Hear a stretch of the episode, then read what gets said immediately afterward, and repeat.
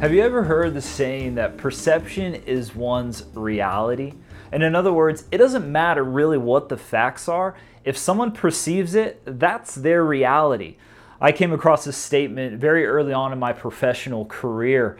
Uh, I was serving at a volunteer rally uh, with this lady who I've known for uh, quite a few months, and she finally leans over. We were bantering, having a good time, serving, and uh, she finally leans over and she goes, Blake, you know, I like you more than I actually thought.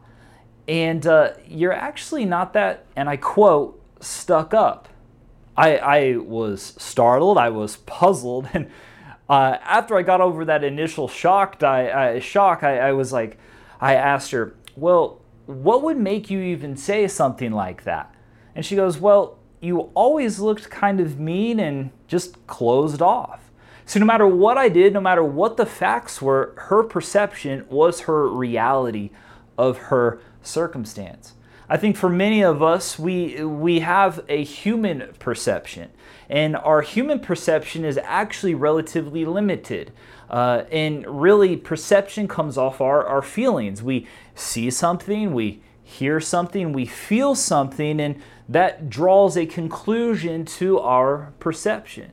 But scripture also gives us another kind of perception and that's spiritual perception. In Ephesians 1:16 we see the apostle Paul writing the church of Ephesus and he says this, "Have I not stopped th- I have not stopped thanking God for you. I pray for you constantly."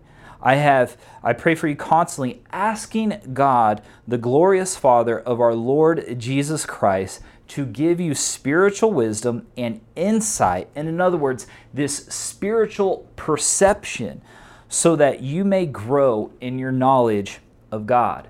See, spiritual perception is so vital to our walk with God because what it does, it allows us to get to know God.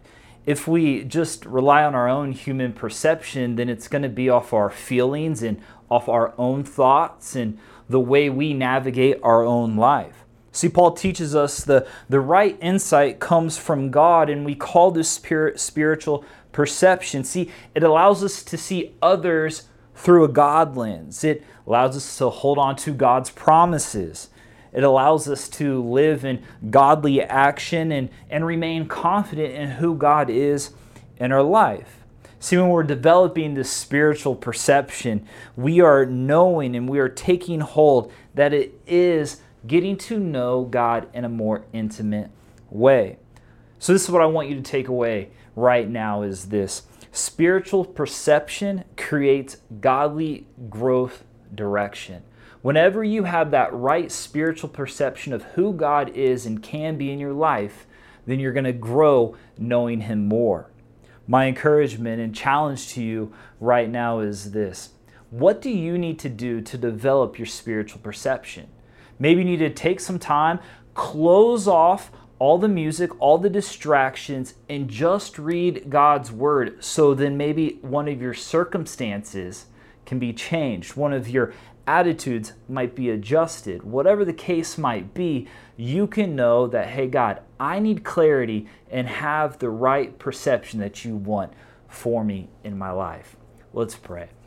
God, I pray that you continue to be with us, guide us, and lead us. May we develop a spiritual perception that is just moved and founded by you. Give us spiritual wisdom and insight as we call in your name right now. In your great and holy name, we all say, Amen. Keep the faith.